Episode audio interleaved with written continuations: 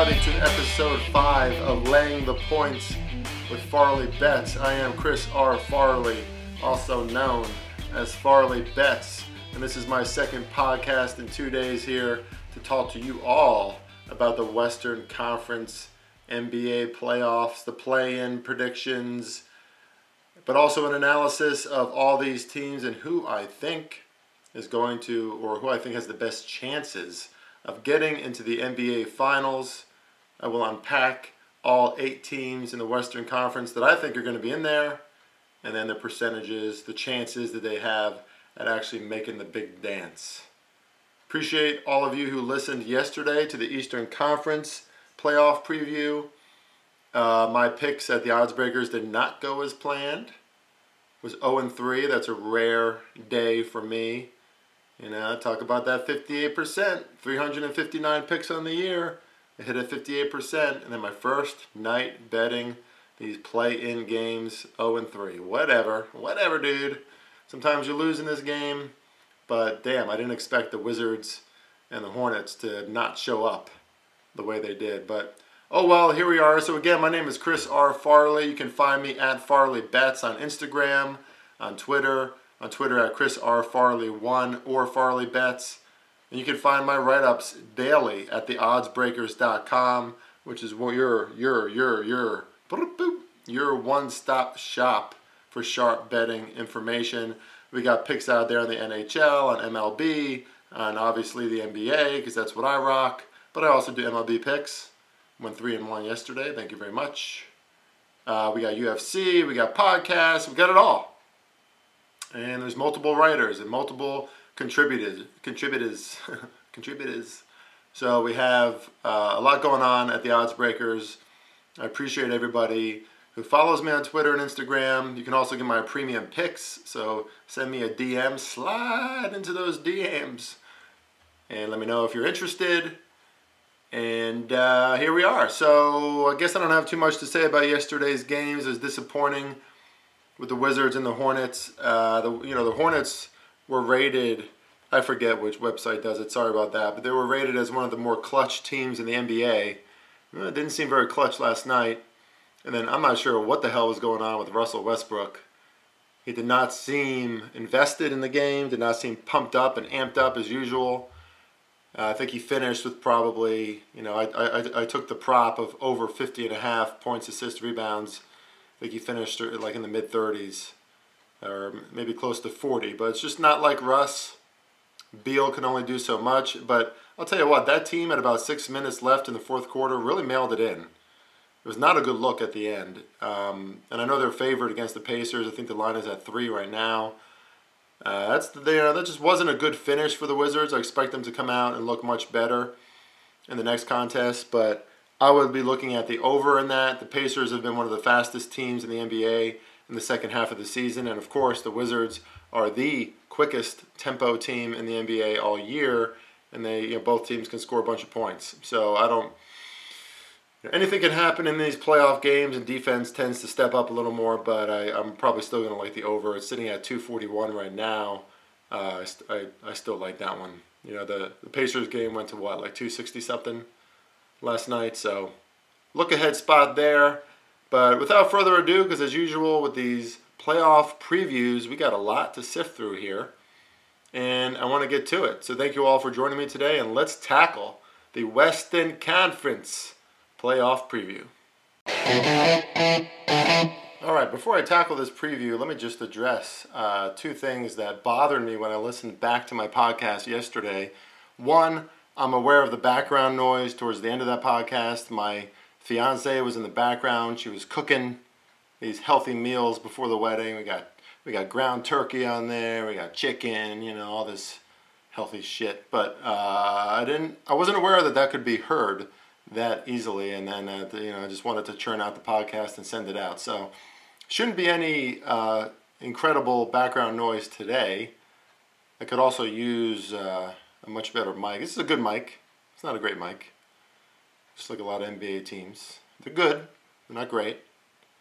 But I just wanted to address that. These podcasts, or this one in particular, should be more crisp.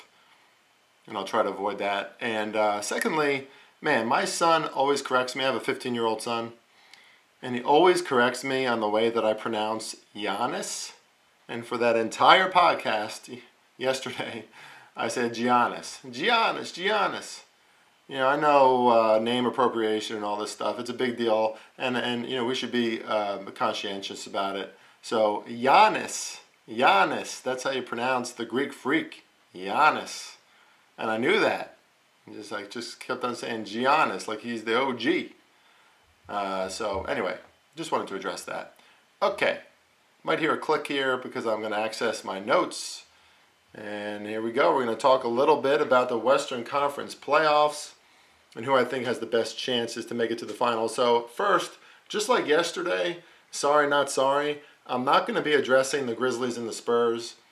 Uh, I think that the Grizzlies. I mean, I don't even know. I, I don't know who's going to win tonight. To be honest, I I picked the Spurs plus four. That's the that's the best uh, road team, the best ATS road team in the NBA. You're going to hear one more click here because I need to I need to see the exact stat. Uh, they are they cover at a rate of 65.7 percent on the road, 23, 12, and one on the year. One more click. Okay, um, that's incredible, and it kind of makes sense, right? I mean.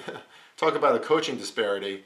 Uh, Gregg Popovich is no stranger to big games. He's going to have his kids ready. So I like plus four in the Spurs tonight. Um, also like the over for other reasons. You could read my article at theoddsbreakers.com. But I ultimately think that both of these teams will be ousted in the play-in tournament. Whoever wins between the Warriors and the Lakers will move on to the seventh seed, and then the loser, I think, will dethrone one of those other two teams. Um, just the veteran leadership on the Lakers and Warriors, and you know better coaching, better leadership, uh, the better talent. You know Steph Curry alone. You know I mean he could he could score uh, 50 on either one of those teams. So I just I think that the the Grizzlies and the Spurs have had good years. The Grizzlies are a deep roster. The Spurs are very young. They're in development. Uh, their their ATS record speaks to how well coached they are. But do I think that they are a premier team, a team that should be in the top eight, a team that will be in the top eight? No, I do not. So let's move on to the top eight NBA teams, starting with the Golden State Warriors in the eighth seed. Well, obviously, when you talk about the Golden State Warriors, you can't not talk about, in my opinion, the real MVP of the NBA, and that's Steph Curry. And in case you didn't see my tweet about this, I mean, what an incredible season Steph Curry has had. 32 points per game, oldest to win the scoring title since Michael Jordan. 38 30 point games, 337 threes, his fourth 300 plus three point season, most ever. And he broke the Golden State all time scoring record this year as well. I don't think there's a lot of doubt among most people about how great Steph Curry is, especially as a shooter. He's probably the best pure shooter of all of all time. I mean, it's getting harder and harder to contest. But he's also such a great player because he's not selfish. I mean, you know, if he has an open three, he's going to take it. Why the hell wouldn't he? But he knows when to step back. He knows how to lead, mostly quietly, sometimes loudly. He's a great team player. He's a great contributor, great passer of the ball. Not not particularly great on defense. It's never been one of his strong suits. But Steph Curry, as a leader, teammate, and offensive performer, you know, he's a once in a generation talent. And we're witnessing greatness with him because let's face it, you're going to see in some of these other stats for the Warriors, if it wasn't for Steph Curry, I mean, this is the definition of an of a most valuable player. If it wasn't for Steph Curry, the Warriors would be an abysmal team this year. Okay, I mean, obviously the absence of Klay Thompson sucks, and Draymond Green brings a lot of uh, added pressure on defense. You know, he's he's talented on defense and rebounding. He's tough, but there's only one leader. There's only one Steph Curry on that team, and I mean, he towards the end of the season, in case you didn't notice, he basically willed the Warriors to get into this play-in tournament to be the eighth seed. So kudos to him. If it wasn't for this play-in tournament, they would just already be in the playoffs, but that's another story. But let's take a little look at the Warriors heading into the playoffs. They're on a six game winning streak currently, so they're entering white hot. They are 12th in points per game, 18th in points allowed.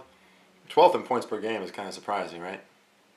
14th in point differential, 19th in offensive efficiency, also kind of surprising. This is a team historically predicated on offense. Fifth in defensive efficiency. So maybe that Lakers Warriors game is going to fall under tonight, huh? I took the under days ago, 220. Uh, I think that's down to 219 or 218 now. But they're third in tempo. They've always been a fast team. No different this year. One of the fastest teams in the NBA. But it's interesting that even though they're still so uh, high paced, you know, they like to play at a rhythm. Uh, their offensive efficiency at 19th, maybe they should slow down a notch. Maybe it's a different year. Um, so it's just unique to see them not high in those standings.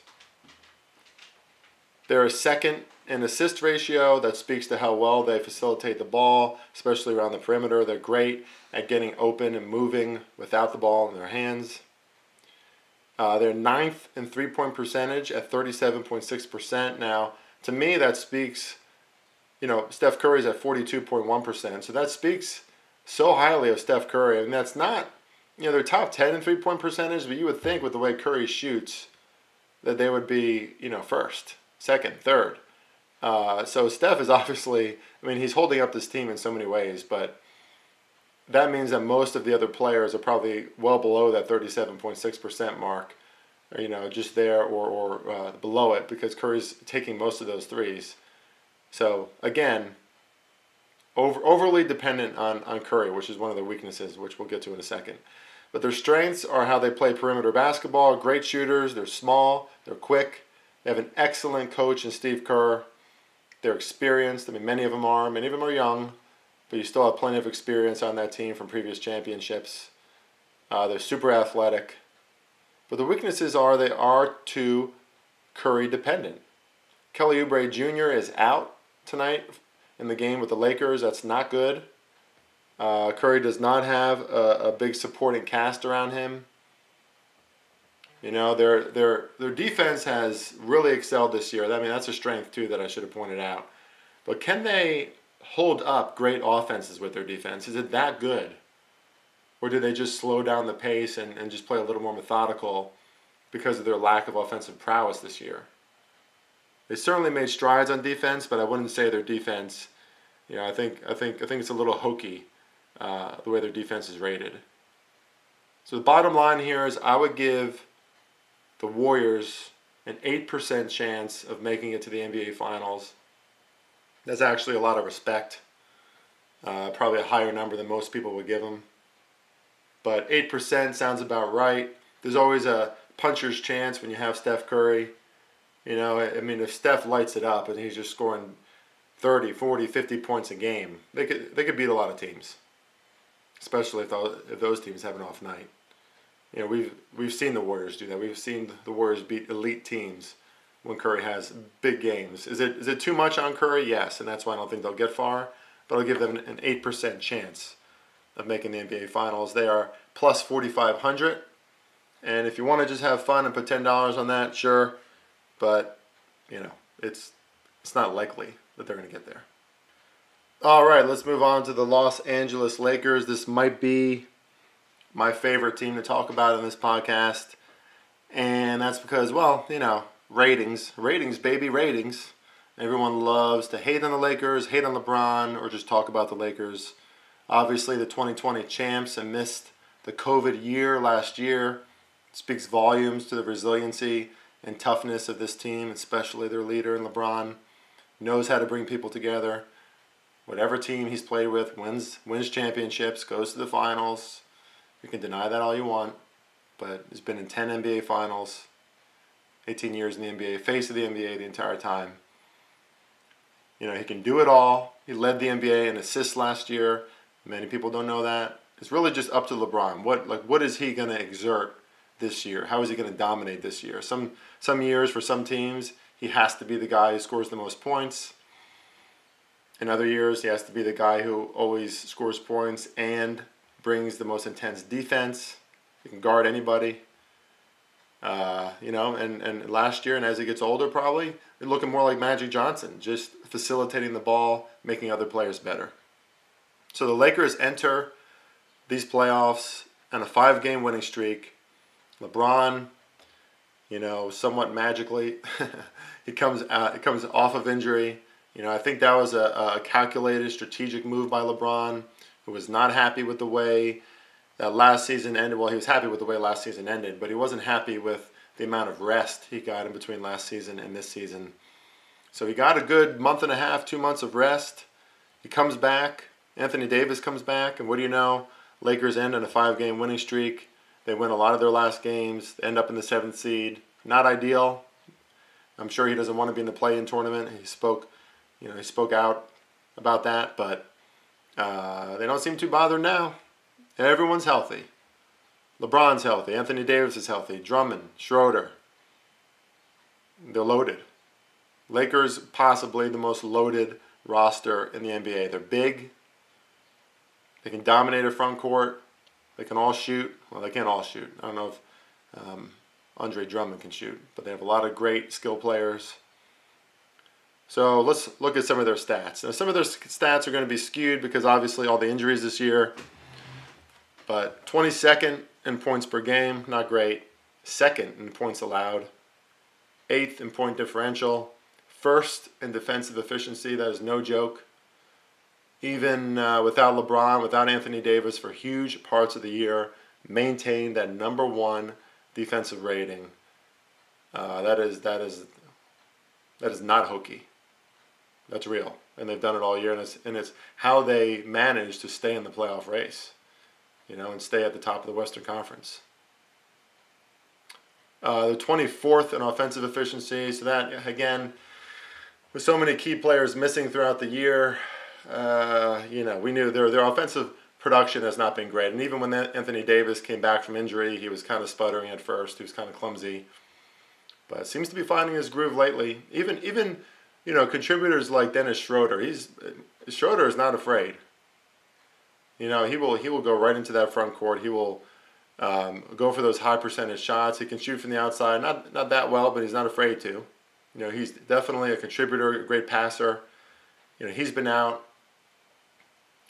at certain points during the season. So, you know, the stats will tell you that the Lakers don't do that much really well besides defense. But again, what does that really mean with all their injuries?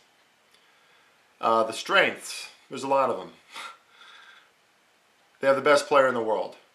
And I know I said yesterday, well, Kevin Durant's probably the best player. You know, Kevin Durant is probably the best pure uh, scorer in the NBA right now. Steph is probably the best shooter. Uh, Giannis is probably the best, like, most dominant athlete. But all around player can do it all. It's still LeBron. Sorry. What is he, 38 years old? 36? It's, still LeBron. And that's the best intangible out of any team. LeBron brings experience, leadership, probably the best leader in the NBA. Uh, they have an experienced coach. And the fact that they can all play with LeBron and LeBron's healthy and, and confident again, you know, that takes so much pressure off the back of players like Anthony Davis and Schroeder and Drummond. It takes it takes all, you know, Kuzma. I mean, these are these are young, capable players who are not ready for the big moments. LeBron's going to take on the big moments. LeBron's going to lead. LeBron's going to yell at you. So they could take a big breath of fresh air and know that big OG LeBron has my back and I'm just going to do my part. That's a I'll tell you, if anyone's ever played basketball before, you know, when it's 5 on 5 and you got the ball in your hands, a lot of pressure. Those are tough moments. I was pretty good at it actually, if you can believe it, this white boy. But those are big moments, a lot of pressure on you. You know, a lot of pressure to uh, to uh, individually perform, and a lot of that pressure is taken off the backs of these guys because LeBron is back. It's a that's a big deal. So obviously they have a loaded roster and they have a world class defense. Weaknesses, they haven't been healthy all year. So what's the chemistry like? I don't think it's a big issue because LeBron is great at, you know, garnering the chemistry, creating it but they probably do need a little more offensive uh, production. Right? I mean, they, this is a team that has not been blowing the roof off as far as offense goes. So, you know that that could be an issue when you go up against those great offensive teams in the playoffs. And, you know, and there's plenty of them between the Clippers, you know, the Nuggets, uh, the Jazz. I mean, these these are great offenses as well as great defenses. So, it could be an issue if the Lakers can find ways to consistently produce. I don't think it's going to be that great of an issue. I give the Lakers the best chance to make the NBA Finals out of all these teams. Even at the seventh seed, I give them a 21% chance to make the finals. The odds to get there are plus 240, plus 450 to win it all. I think the plus 450 to win it all is the best bet. Why would you take plus 240 to make the finals if you can take plus 450 to win it? If LeBron James and this Lakers team, who is very dangerous, gets to the finals, they have all that adrenaline, all the momentum. It's another title, possibly for LeBron. I don't care who it is on the other side. Uh, I think you know. I think the Lakers are favored in most of those games. So 21% chance to make the finals, much to the chagrin, I'm sure, of many of you. but you know what? I if I could defend myself here for a second, I love greatness. Right? Everybody hates Floyd Mayweather. You know, probably as a person, he's you know he seems like a dick, but he's one of the best boxers of all time. You couldn't touch that guy. He dominated Manny Pacquiao. Right? It's the same thing. I mean, I, I a lot of people people celebrate Kobe Bryant now a lot of people couldn't stand Kobe Bryant. You know, the uh, the cheating allegations, and then he was kind of a prick on the court. You know, he'd be yelling at people. and always has an attitude. I loved it. He's great. It's greatness. I love greatness. For years and years, people hated on Tom Brady. Now all of a sudden, you know, he's the greatest American. What a hero. He's the best. Well, no shit, he's the best. Because he does the same thing every time. He's ice cold in big pressure moments. LeBron is the same way, whether you like it or not and no one in the NBA comes close to him right now. And I would be shocked if the Lakers don't make it at least far in the Western Conference.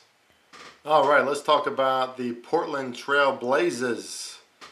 Uh, man, it's really really hard not to like the Trailblazers. Uh, the Blazers, you know, I, I should probably just say, it's really hard not to be a huge fan of Damian Lillard. I mean, I love his moxie, his attitude. Uh, you know, he's a boxer. I'm not sure if you know that. I mean, I like he doesn't fight, but he's uh, he trains to get quicker hands by boxing. I love that. I'm a boxer. You may not know that. I box. So if you troll me on Twitter, just know I could probably knock your ass out. I'm just kidding. No, I'm not. I really could, but that's not the point. Um, Damian Lillard, I mean, he's he's he's a beast. Maybe the maybe the, the most dynamic and maybe the most clutch offensive performer in the NBA right now. You know, it's a big statement, but it's true. I mean, who who's made more of those long range, crazy three point shots than Lillard? I don't have the stats on that, but he's made a lot. And and you know what? Portland is built better than people give them credit for. I mean, McCollum, Powell, Covington, Kanter, not to mention Carmelo Anthony, who who can still have those big moments. You know, he can still hit those clutch shots as well. So Blazers are always interesting. They're a team that I would love to see win it. Uh, but are there? What are their chances? Well, you're about to find out. So they are fifth in points per game, 23rd in points allowed, 12th in point differential, fifth in offensive efficiency, pretty damn good. 29th in defensive efficiency. that's an area where, where they you know they've, they've struggled all year on defense. And if you come to the NBA playoffs, 29th in defensive efficiency with the kind of defenses you're going to see you know, talk about the the Jazz, talk about the Clippers, the Suns, Lakers. Oh boy, not good.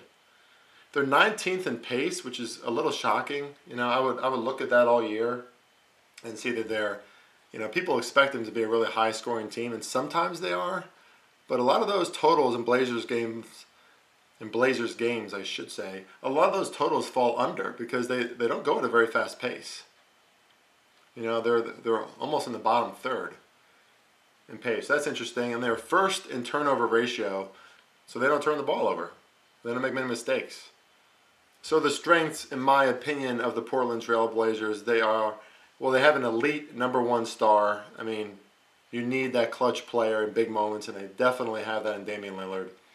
They have good, solid role players and support, an offense that can turn it on when needed, and they seem like you know, it seems like the Blazers are never out of the game right? If you have Lillard and a lot of these other uh, key these skill players, you can come back, and they've and they've done it before. They they just never seem like they get blown out. Um, so you know the Blazers are going to hang around. They're going to be competitive. They can play better defense than what they show, although in general it's an issue. And that's their biggest weakness that I see. They're not only are they too dependent on Damian Lillard, and that's always been true. It's always been their downfall. But God, they're so weak on defense in general. If they have a team that hits a rhythm, knows how to facilitate the ball, I don't know what you know what kind of coaching what kind of schemes they have going on over there in Portland, but it's it's it's not good. And when they're out of rhythm as an offense, uh, other other teams can really can really get ahead quickly. So that's a recipe I don't like in the NBA playoffs. As much as I love Portland, Portland, Portland, Portland. As, as much as I love Portland, uh, the bottom line here is I give them a seven percent chance of making the playoffs. So just a notch below the Warriors. Another one of those teams that have just one guy on the team who's like, you know, he's extremely talented, but the rest of the team, um, while they can be a good supporting cast, they don't seem to be able to step up in those key moments and their defense is just it's not enough. Okay, moving on, we have the Dallas Mavericks, the fifth seeded Dallas Mavericks, and uh, to apologize ahead of time here. Dallas fans aren't to like me after this one, but listen, Luka is the man. Love Luka. Um, he's got a resiliency about him. He can do it all. Great passer. Rebounds a ton too. People don't realize that. Uh, true, a true number one. You know, a true, a true star in the team. But are they too Luka dependent? I mean, I think so. Kristaps Porzingis needs to stay healthy. Um, looks like he'll be good to go for the playoffs, but can he stay healthy? And you know, Dallas has a, a pretty damn good lineup. They have a pretty good roster, uh, but they just don't they don't jump off the page in any one area. So they're 17th in points per game, 9th in points allowed, 11th in point differential, 9th in offensive efficiency, 17th in defensive efficiency they're top 10 in all the shooting categories, you know, true shooting percentage, effective field goal percentage. Third in turnover ratio, that's good. They take care of the ball. And 25th in pace. They're one of the slower teams in the league. Uh, but like you can see, like you can tell, nothing really jumps out there. Right? They don't really, I mean, they don't score a ton of points. They don't have great defense. Uh, I mean, they're right. They're right, probably where they should be. They're they're like a top 12 team in the NBA who is probably not going to go very far. They feel like like the Hawks, a little bit like the Knicks, like they're still missing a piece. Maybe a dominant front court guy. But the strengths of the Mavericks, Luka is a true star, although he's been erratic at times, but he's clutch. But he can't do it all, right? They have a pretty deep roster. I mean, Kristaps is there when he's healthy. Tim Hardaway Jr. Powell's pretty good. Brunson and Richardson off the bench. Uh, Kleber is uncertain if he'll play this weekend, but if he's in there, he's great support. But I don't. But you know, no one can really step up in those big moments. I keep talking about those big moments. You know, folks, we're talking about the playoffs here, so it's more than just stats. It's more than just oh, this guy scores a lot of points. That's great, but you need to be able to be, you know, to score those clutch baskets when you got LeBron in your face or Rudy Gobert in your face and it's in the final minutes of the fourth quarter. You know, it takes gusto, it takes um, courage. I mean, it, you know, uh, it takes confidence. Icy veins, man, in those situations. Luka, pretty sure he has that. Not sure if anyone else does. So if Luka doesn't hold up the team, another weakness here. Another team a little too dependent on their one star. And they're just they're just not elite at any one thing either. And it's a, it's a volatile team. I mean, the Mavericks have been streaky all year. They'll win a lot and then they'll lose a lot. They'll lose against teams they shouldn't. Uh, they don't often beat great teams either. They can contend when they really need to. But for the most part, they're a streaky team. They're too volatile. They don't really do anything superbly. And since that's the case, I'm going to have to go with a 0% chance. I guess we'll say 0.5% again, right? It was 0.5. You know, nothing's a guarantee, but I don't think I don't think there's a shot here. Mavericks are not currently built to make it deep into the NBA playoffs. And at plus 2200 to get there, I don't think it's worth it. It's not worth any kind of sprinkle or anything. All right, moving on again. Sorry again, Dallas fans. Uh, don't you know? Try not to hate me. Uh, you're you're almost there. You're like one piece away. Let's move on to the fourth seeded Los Angeles Clippers. Did they avoid that third spot so that they didn't have to face the Lakers? Did they avoid the second spot so they don't have to face the Lakers? I mean, I don't know. Whatever. Um, if they did that, if they tried to avoid the Lakers, good for them. I mean, I, I wouldn't want to face the Lakers in the playoffs right now, not with the momentum they have going on. I mean, maybe that's smart. You know, the, the, the Clippers are all about strategery and that is a word. No, it's not. But they're all about strategic, calculated methods. And it kind of speaks to the way Kawhi is, right? That's Kawhi's personality.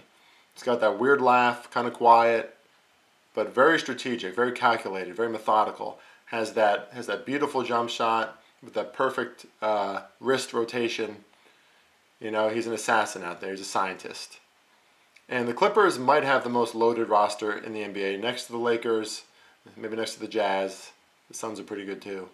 Western Conference is always the Sixers are up there, but I mean Kawhi, Paul George, Beverley, uh, Zubac. Is that how you say his name? He's very underrated. Very underrated center. Marcus Morris, Reggie Jackson, Ibaka, DeMarcus Cousins off the bench, Rondo off the bench, Kennard. This is this is a, a jam-packed unit that has been able to sustain and stay at the top of the Western Conference even though, as you all know, they rest players and they say people are injured and sick, and they're really not. They cruised to their 47 and 25 record, and that's pretty damn impressive. And, and they're all healthy because of it, so kudos to that, I guess. Uh, and when this team all plays together, when this team is all on the floor, really tough to beat. Really, really tough to beat. 10th in points per game, fourth in points allowed. Second in point differential. Again, that's what you know. A lot of their stars not playing most of the year. Uh, second in offensive efficiency. Eighth in defensive efficiency. 28th in pace, which like the Knicks really you know pisses a lot of teams off. They're methodical, calculated. Uh, fifth in rebounding rate. So they just they just do a ton of things well. And they're top five in a lot of shooting categories, including first in the NBA in three point percentage at 41.1%. If you're hitting over 40% as a team, that's fucking impressive. And they've been number one most of the year. And it's what, you know, it, it, it could be a little bit their downfall too, right? Our, our strengths in life are usually our downfalls too, if you look at it through a different lens. And if they're missing threes, or if they're facing a good defense like the Knicks when they faced them a few weeks ago, who can get in your face and contend those shots, they can have issues. But that being said, they're absolute assassins from beyond the arc. And it, I mean, it makes sense with the kind of shooters they have on that team. So, strengths, like the Lakers, is a lot of them roster, experience, coaching. I mean, Tyronn Lue has a lot of experience too, multiple clutch shooters. Paul George is playing better and better. Cerebral defense. Um, there's just not a lot of weaknesses in this team. If you had to come up with a weakness, maybe they haven't played a lot together. They haven't played very often all together this year, and when they have, watch out. But they just haven't. And again, they're they're very shot dependent. And what I mean by that is jump shot dependent, right? So they don't they don't look. I mean, they look for high percentage shots, but they'll they'll pass the ball around. They have a lot of jump shooters, so if they're having a bad day, if they're facing a great defense, they could be vulnerable. But the bottom line here is I will give them a 19% chance of making the finals. That's second best to the Los Angeles Lakers. Two teams from LA flex it into the playoffs here. They're plus 250 to make it and plus 550 to win the finals. So just like the Lakers, if I were you, if I, if you were looking to make a bet on the Clippers' future, um, I would go with 550 to win the finals. If this team is surging into the championship, everyone's healthy, you know, watch out the, the, the Eastern Conference is, is not as weak as it used to be, but it's still weaker than the West. And whoever is in, in, in that championship from the West is not going to be intimidated by anyone in the East. There's a lot of flaws in the East. So 19% chance of making the finals, and that's second best here among, among all these Western Conference teams. All right, the third place seed, the Denver Nuggets. Nuggets are probably the sneakiest team to be in the playoffs, or I mean, not to be in the playoffs, but to be in the spot that they're at. Uh, probably, you know, I don't know. Maybe a lot of people counted them out when Jamal Murray went out with that injury. Um, I did not, only because you know Jokic is. I mean, he's the commander of that team. He's the commander of the offense. Uh, incredible basketball IQ. And what do I mean by that? I just mean when he's in situations, when he goes down the court, when he surveys the field, surveys the court. Um, you know, he's he's he's like a LeBron out there. He's like a Karl, Karl Malone out there. He seems to know where everybody is at all times. He's great at facilitating the ball. He's a great shooter.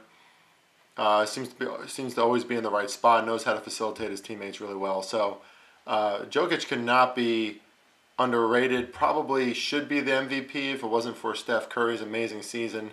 I think it should go to Curry. Uh, but you know, in any uh, many other years, it would it would go to Jokic. You know, he he deserves it. All around stats uh, and just what he does for that team, holding his team, holding the team on his shoulders. A true commander out there. So they are eighth in points per game and points allowed. So in both categories, eighth. Very well balanced team. So it's top 10 in those areas. So that makes them sixth in point differential, seventh in offensive efficiency, and 14th in defensive efficiency. So it goes down a little bit there in defense. We've seen that. You know, the Nuggets can could definitely allow some allow some points. Uh, fifth in assist ratio, second in offensive rebounding. A lot of that is Jokic, but just a lot of the supporting cast that he has. Uh, sixth in offensive, I'm sorry, sixth in effective field goal percentage and true shooting percentage. So just an efficient, effective offense. They know how to get the ball in the basket and get points. So the Nuggets are just the Nuggets are just a tough team to figure out. I mean, they they really do still have a great supporting cast. I mean, of course you have Jokic, and Michael Porter Jr. has really stepped up. Uh, a lot of huge games, huge scoring performances. Uh, Aaron Gordon sits fits into that puzzle piece for the Denver Nuggets. He's a perfect role player there should not have been uh, thought of as like the premier uh, performer or player on any roster, but he's a great player, great rebounder, great on defense, and just a perfect puzzle piece for this Denver team. Uh, Millsap brings you know that ferocity off the bench, and they have Green and Morris. I mean, this is a good team. It's a great roster, and I mean, it's really not all Jokic. He just knows how to facilitate everyone and lead everyone so well. So this is a strong team. I mean, as you can see in the stats, I mean, sixth in point differential, fifth in assist ratio, second offensive rebound. They do a lot of things well, and they've done things well all season long. It's why they're third in the Western Conference. They're quiet, they're sneaky. Uh, so I would not underrate this team to go far. The weaknesses, I guess, they lack big game experience. They haven't you know been here very often. A lot riding on Jokic and Porter Jr. to score a lot of their points, even though they do have definitely enough offense from their supporting cast. But I wouldn't say they jump off the page, even though they're good in a lot of areas. They don't jump off the page as like, you know, as like really excellent in any one area, like the Nets do on offense, or even the Wizards do on offense and pace, or like how Golden State does from outside, um, or how the Knicks and the Heat and the Suns do on defense, or the Jazz on both defense and offense. The Nuggets are just a really good team. And sometimes it's those teams that are just really good teams that get really far, especially when they have a great leader. Uh, I don't know if the language barrier at all makes a difference, but it doesn't seem it doesn't seem like it. You know, when you have a big boy like that, like Nikola Jokic, um, he's he's he's able to lead his team, and, and you know people listen. That's for sure. Bottom line here, I give them a 15% chance to make it to the finals. They're plus 1,000 to make it to the finals. I think that's worth a sprinkle for sure. One uh, somebody on Twitter asked me, "What is a sprinkle?" Last night, for me, that's anywhere from 0.2 to 0.5 units. Uh, you know, typically, it's it's just you know sub one unit. So if, if it's a one unit bet, it's a one unit bet. That's not a sprinkle. But if it's a sprinkle, it's beneath one unit. You're just putting a little bit of that side cash, side hustle, maybe those reward points that you have in your betting accounts uh, toward a you know far away future bet like this. Plus a thousand to make the finals with how good that they've performed this year. Uh, that's that's worth it for me. I don't think they'll win. Plus three thousand to win might be a better bet to uh, pull the trigger on the finals appearance at plus 1,000. Although, again, if they make it there, the Western Conference, they're not afraid of anyone in the East. So, plus 3,000, you know, if you want to go for it, go for it. But I think plus 1,000 sprinkle, best bet in that scenario. Let's move on to the Suns, who sit at 51 and 21, just one game behind the first place team in the West. I love the Suns, and a big reason why I love the Suns is because of Chris Paul. He's one of the best leaders in the NBA next to LeBron James, and I'd probably put Julius Randle up there too. Um, but this team is the exact same team except for Chris Paul. Chris Paul coming to this team as an addition to this team, kind of like Steve Nash, right? When the Suns were last in the playoffs 11 years ago, 11 plus years ago. Uh, Chris Paul is that piece that they needed to facilitate, to make everybody better. Uh, he's a magnificent passer of the ball, has a beautiful shot. Uh, he's clutch, and he's so unselfish, right? He's always talking about Devin Booker and how he wants to see Devin Booker shine and get his moment. You love that from a leader. You know, he's a badass on the court. He has kind of that Kobe Bryant mentality. He, you know, often has that rough looking face and he's, you know, saying shit to people and you know, maybe he's yelling at people every now and then. But he's humble. A lot of people don't think he's humble. I think he is. He's unselfish. Um, and and the, the, the Suns are a very complete team. They have a real deal front court. Um, Ayton is on track to play Sunday, so that's good. They got Bridges and Crowder, a great front court. Uh, Monty, Monty Williams is likely the coach of the year. I mean, this is a very complete team, and you'll see it in the stats here. They're seventh in points per game, seventh in points allowed, fourth in point differential, fourth in offensive, offensive efficiency, ninth in defensive efficiency, 27th in pace. So again, that, that Knicks mentality, that Heat mentality, that Clippers mentality, slow down the game, annoy you with how precise they are, and they do that all day. They are first in assist ratio. Ho ho! Insert Chris Paul, and all of a sudden you're number one in assist ratio. Not a not a surprise. Again, assist ratio measures how many, you know, once you get to the offensive side of the court, how many uh, assists are are a part of those points. So number one in assist ratio, not shocking. They're third in effective field goal percentage and true shooting percentage as well. So this is just the stats show just how consistent they've been all year. They've been one of the ATS leaders all year too. The Knicks eclipsed them uh, towards the end with all the winning they were getting, but the Suns are one of the best covering teams in the NBA, which is not easy to do with how they've been lined. I mean, we're talking about double-digit lines against many teams, uh, or you know, at least minus eight, minus nine and a half, shit like that. So. Uh, the strengths, I think I already went over most of them, but Chris Paul is an exceptional leader, loaded roster, well balanced, great coach. There's just not a lot of weaknesses in this team. Um, I would say the one weakness is that Devin Booker here, uh, he's going to be in a big spot. You know, this is the first playoff appearance in 11 years for the Suns. Steve Nash was the difference back then. Chris Paul is kind of the new Nash. But can the other young players, the supporting cast that Chris Paul has around him, step up in big moments? Uh, this feels like, it just feels like to me, although this is a fantastic team, I love the Suns, this is not going to be their year. I could see them making it to the conference finals. Uh, I don't think it's far fetched to, to, to say that they could win the first round. Um, you know, even if they face the Lakers, maybe they face the Warriors, uh, maybe they'll face somebody else. I think they'll probably face the Lakers. Uh, I don't think it's I don't think it's crazy to say that they could win that series. You know, uh, even if the Lakers are firing on all cylinders, this is a very complete team. I'll give them a 15% chance of making the finals at plus 700, which, you know, that's the books giving them a little respect. I think it's worth a little look, maybe one unit play, uh, plus 1600 to win the finals. Again, maybe that's a better play. Um, I, do, I do not think this is their year, but this is a great basketball team, and they should not be underrated. All right, let's wrap this puppy up with the last team to cover in the Western Conference, and that is the U, U, Utah Jazz. The number one team in the West, they're 52 and 20, just one game ahead of the Suns, but they managed to make that happen. I mean, when you are only losing 20 games in the Western Conference all year, especially with how crazy things have been this year, you know, no fans, etc. Uh, that speaks volumes to who you, I mean, you know, what kind of team you are. It's it's just amazing, especially after losing Donovan Mitchell. Uh, his his absence has largely not mattered. Uh, but I, I do think that it will matter in the playoffs. A little more on that later in this little speech about the Jazz. But um, You know, again, Rudy Gobert is probably going to win Defensive Player of the Year. Uh, Bohan, Bojan, I think it's Bohan. Bohan Bogdanovic is a big time contributor. Is he clutch? That's another question. But he's been scoring a ton of points for them.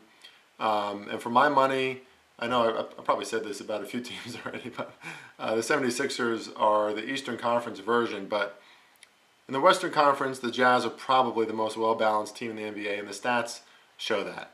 They're fourth in points per game, third in points allowed, first in point differential, third in offensive and defensive efficiency. They're top three in offensive rebounds. They're second in rebounding ratio. They're fifth in effective field goal percentage, fourth in true shooting percentage. I mean, the list goes on and on. This is a great team who, even though they're without Donovan Mitchell, they got Rudy Gobert, they got Bogdanovic, they got Ingles, Clarkson, Conley, Royce O'Neale, Niang. You know, they. I mean, Quin Snyder is probably one of the smartest coaches in the NBA. He's a great schemer. It brings out the best in his players. Uh, I mean, there's there's not a lot of weaknesses on this team. The stats show it on either end of the court, offense and defense. This is a deep roster, and it's a big reason why they fared so well. A lot of teams, if a player like Donovan Mitchell goes down, uh, they're not going to be able to survive. They're sure as hell not going to be able to keep that number one spot in the Western Conference. So it just it says a lot about the Jazz. I wish I could say more. Uh, the Jazz are just one of these teams, you know, kind of jazzy. They just kind of consistently win, consistently beat teams. They're great at home. Uh, they're great ATS. You know, one of the top teams all year usually. Uh, they, you know, they had some moments, but not many. Uh, but the weakness is missing Donovan Mitchell, although it hasn't mattered so far. You know, he got injured later in the year, and just because it hasn't mattered so far doesn't mean it's not going to matter in the playoffs. In the playoffs, when you demand, you need a clutch shooter, is Bogdanovic that shooter? Is he going to be able to post up, make a move, and make the game winning shot? I mean, you're going to have to do that. I've said that yesterday in the Eastern Conference when I talked about the Hawks and some of these other teams. You need that player who everybody knows is going to step up and make that shot. I don't know. I'm not saying great teams don't win championships. Absolutely they do. But you're going to need that guy. And I don't know if they have that guy. If they're not, you know, if they're not dishing it inside to Rudy with a high percentage shot, is it going to be Conley, Ingles, Bogdanovic, I don't, you know, Clarkson, and these are these are all great scorers, but are they clutch? I don't know. And you know, who's their leader? I, I, I don't know that either. Again, you know, people argue, well, do you need one? It's a team effort, man. No. Think about any champion ever, ever. Think about the Ravens, like back in 2001. You know who the hell their leader was, right? Come on. It was Ray Lewis.